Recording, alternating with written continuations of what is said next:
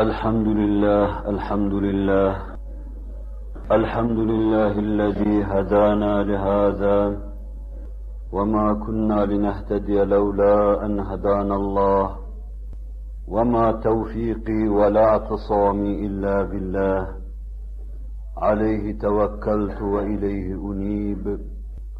أشهد أن لا إله إلا الله وحده لا شريك له ولا نظير له ولا مثال له. الذي لا أحصي ثناء عليه كما أثنى على نفسه. عز جاره وجل ثناؤه ولا يهزم جنده ولا يخلف وعده ولا إله غيره.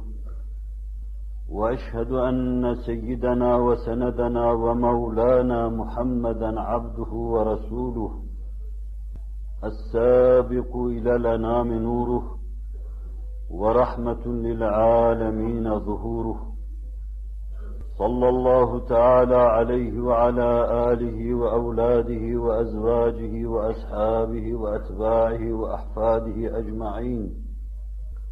أما بعد فيا عباد الله اتقوا الله تعالى وأطيعوه. وبلغنا رسوله النبي الهاشمي الكريم. Muhterem Müslümanlar, Cenab-ı Hakk'ın bize her nimetinin içinde yaşadığımız dünyaya göre adi bir şartı ve bir sebebi vardır. Her nimet bu şart ve bu sebebi bulunca gelir. Ve biz o şart, o sebebi yerine getirdiğimiz, o şart ve o sebeple o nimeti istediğimiz zaman o nimete mazhar oluruz. Meccani olarak fevkaladeden Rabbimizin bu ana kadar olduğu gibi bundan sonra da bize sonsuz lütufları düşünülebilir. Fakat o lütuflarının geliş yolunu bize gösteriyor. Lütuflarından istifade yolunu bize gösteriyor. Lütuflarının kaidesine dikkati çekiyor. Şu şartlar ve bu sebepler diyor. Ancak o şartlarla ve o sebeplerle bize lütfedeceğini ifade buyuruyor. İşte buyurun cennet. Cenneti Allah bize vaat ediyor. Ama evvela diyor ki innellezine amenu ve amilus salihat. Onlar ki iman etti ve salih amel yaptılar. Kânet lehum cennetul firdevsi nuzulem. Cennetü firdevs onlar için konacak bir yer olur, konak olur. Muhabbeti ilahi istiyorsunuz ki Allah sizi sevsin. Allah'ın rahmeti sizinle beraber olsun. Ama onun için Rabbimiz vaz ettiği bir sebep var. اِنَّ الَّذ۪ينَ آمَنُوا وَعَمِلُوا الصَّالِحَاتِ سَيَجْعَلُ لَهُمُ الرَّحْمَانُ وُدَّمْ Onlar ki iman edip salih amel yaptılar. Allah Celle Celaluhu kendisi sever onları. Mele-i Ala'nın sakinleri de sever. Yerde de hüsnü kabul vaz edilir. onun için bir vüdd vaz edilir, sevgi vaz edilir diyor. Şartıyla söylüyor vereceği lütfu ihsanım nimetini sebebiyle size arz ediyor, takdim ediyor. Her nimet onu getiren, bağlı bulunduğu sebebiyle gelir. Her nimet Rabbimiz tarafından hangi şartın üzerine, bir kaidenin üzerine oturtulur gibi oturtulmuşsa, o kaideye sahip çıkılmakla elde edilir. O kaideye sahip çıkılmakla mazhar olunur. Bunun gibi sağlam bir içtimai Rabbimizin bir nimetidir, bir lütfudur. Huzurlu bir toplum Rabbimizin bir lütfudur. Saadet içinde bir millet olma Rabbimizin bir lütfudur. Fakat bu lütfa mazhar olmanın da kendisine göre sebebi ve şartı vardır. İnanan insanlar kendi aralarında vifak ve ittifak içinde olacaklar. İnanan insanlar kendi aralarında kendi insanlarına karşı kendi milletlerine karşı, ehli kıbleye karşı saygılı ve sevgi içinde bulunacaklar. Allah'ın huzurlu bir cemaat vaat etmesinin şartı ve sebebi budur. Ne zaman bir toplumu sevk ve idare edenler, bir cemaate çeki düzen verenler, bir cemaatin yanlanmasını, yönlenmesini ayarlayanlar bu işe riayet edecekler. bu şart ve bu seb- sebebe temenna duracaklar. O zaman Rabbim bize huzurlu bir cemaat ihsan edecektir. Fahri kainat Efendimizin en birinci, birinci işleri arasında olanlardan birinci işim, cemaat arasında bu sıhhatlı topluluk şuurunun, cemaat şuurunu meydana getirme meselesiydi. Ve Rabbim de bu lütfu ona ihsan eyledi. Bu lütfüyle onu serfiraz kıldım. Arkasından da huzurlu bir cemaat geldi.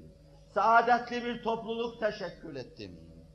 Cemaat arasında keyfiyet şu idi. Evvela kendileri kine ve öfkeye kapılmayan, kapılıp da yanlış karar vermeyen bir insandım. O böyle anlatılmaz. Kapılıp da yanlış karar vermeden mualla ve müberra bir kâmet idim.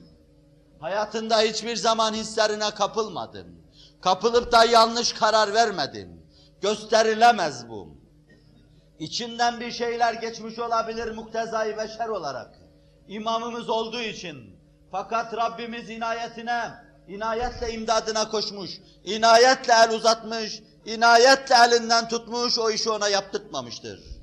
O pak, temiz damen hiçbir zaman bu türlü şeylerin içine girmemiştir. Evvela kendisi kinin ve öfkenin insanı değildim. Arkasından cübbesini tutup sertçe çeken ve ver babanın malından mı veriyorsun diyen yeni Müslüman olmuş bir toy delikanlıya tebessüm ediyordu Buhari Müslim'de görüyoruz.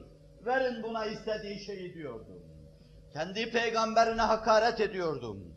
Peygamberinin cübbesini çekiyor bir bakıma onu tartaklıyordum. Halbuki Resul-i Ekrem o devreyi gözü dönmüş kafirlerin Mekke'deki putperestlik döneminde çoktan geride bırakmıştım. Ama Medine'de yeni, yeni bir mümin, daha toy bir delikanlı, peygambere karşı edebi bilemeyen bir isim, cübbesinden tutuyor ve çekiyordu, ver babanın malından mı veriyorsun diyordum. Dönüyor nebiler nebisi hiç öfkelenmiyor. Tebessüm ederek şöyle buyuruyordu.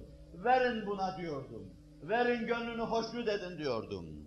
Zülhüveysir'e Resul-i Ekrem'in karşısına çıkıyordum. Vallahi bu taksimde peygamber adil olmadın diyordum. Peygamber adil olmadın diyordum. Allah Resulü sallallahu aleyhi ve sellem yazık sana ben de adil olmazsam kim adil olur diyordum. Onu da hoşnut ediyordum. Haysiyetine dokunduruldum. Gururu kırıldım. Hatta nübüvvetine bir şeyler, bir şeyler atıldı. Devrelerde, dönemlerde dahi. Meseleleri çok rahat karşılamış, çok rahat olmuş ve kimseyi rahatsız etmemiştir Nebiler Nebisim. Bu çevreye öylesine intikal etmişti ki, ashabı arasında şu durumu görürüz. Bir Ammar İbni Yasir vardır, fakir bir ailenin çocuğu. Aleyhisselatü Vesselam'ın yanında büyümüş, dünya adına hiçbir muameleki olmayan fakir bir insan. Bir de büyük orduları dize getiren Halid bin Velid vardır. Mahzum Oymağı'nın şerefli insanı.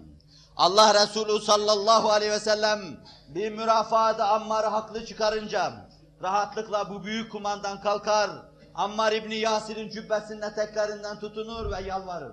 Allah aşkına Ammar beni affeyledir. Ona karşı haşin ve hırçın bir söz söylemiştir. Allah aşkına Ammar beni affeyledir. Büyük kumandan. Sasani bir darbeyle yıkan, Roma İmparatorluğunu bir darbeyle yerle bir eden, teveccüh ettiği cephede daima zafer getiren ve arkasında ordusu kılıcı elinde onun gözünün içine bakan büyük bir kumandan. Fakir bir insanın cübbesinin eteklerinden tutunur. Allah aşkına beni affeyledir. Bu Resul-i Ekrem'in cemaati. Ve tabloyu en büyüğünde tamamlayalım. Seyyidina Hazreti Ebu Bekir ile Ömer arasında bir huzursuzluk, bir hoşnutsuzluk oldu. Hazreti Ebu Bekir ona bir şey yaptığı kanaatine varmıştı. Onun canını sıkmış olma kanaatine varmıştı. Sonra da gitti dedi ki ya Ömer Rabbimizin huzuruna çıkacağız. Bana hakkını halal et. Sana kızdım biraz canım sıkıldı. O da bir şey söylemeden kalkıp çekip evine gitmiştim. Hakkımı helal ettim dememiştim. Nihayet beşer de onlardan. Fakat geriye dönmesini biliyorlardı. Hakkını helal etmediğini görünce Hazreti Ebu Bekir beyninden vurulmuş gibi Risalet ve huzuru Risalet Penahi'ye koştum. Efendimiz oturduğu yerde oturuyordum.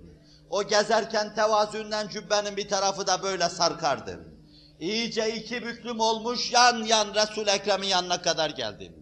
Daha karşıdan görünce Resul Ekrem Ebu Bekir dar olmuşluk içinde geliyor buyurdu. Bir şey var herhalde. Oturduğu edeple oturduğu diz dize geldim. Ya Resulallah dedi. Ömer'le aramda bir şey oldu. Sonra hakkın bana helal et dedim. Hakkını bana helal etmedi.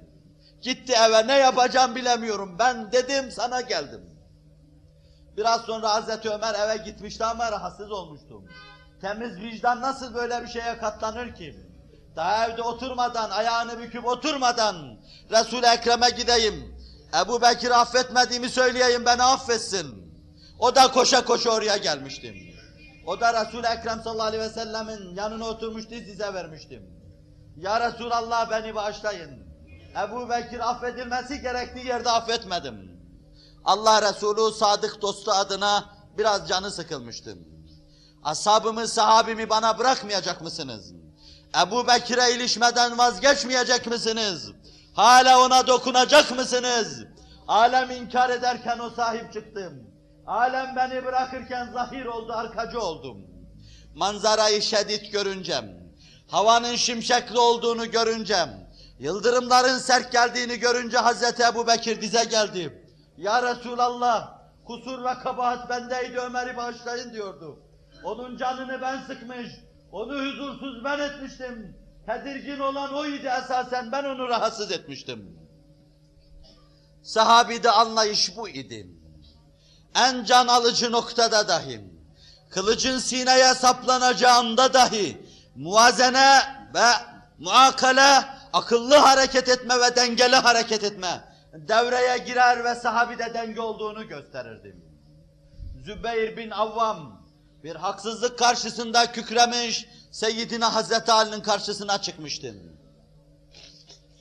O kendine göre iştihad etmişti. Ve iştihadında da haklıydı. Nasıl çıkmasın ki o güne kadar bütün haksızlıkların karşısına çıkmıştım.